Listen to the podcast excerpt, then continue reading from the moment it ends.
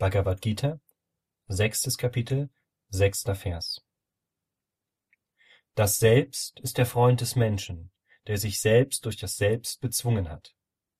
Für den Menschen jedoch, der sich selbst nicht bezwungen hat, ist dieses Selbst ebenso ein Feind wie ein äußerer Widersacher.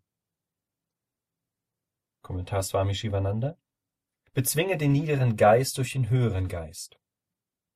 Der niedere Geist ist ein Feind, der höhere Geist ist dein Freund. Wenn du mit dem höheren Geist Freundschaft schließt, kannst du den niederen Geist ganz leicht besiegen.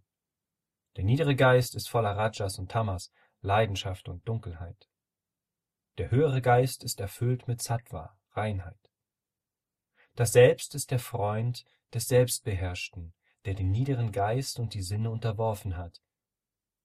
Derjenige aber ist sich selbst ein Feind, der nicht selbstbeherrscht ist und den niederen Geist und die Sinne nicht bezwungen hat. So wie ein äußerer Feind ihm Schaden zufügt, so schadet er sich auch selbst. Sein niederer Geist schadet ihm. Der niedere Geist verletzt ihn ernstlich. Das höchste Selbst, Atman, ist das ursprüngliche Selbst. Auch der Geist ist Selbst. Er ist das untergeordnete Selbst.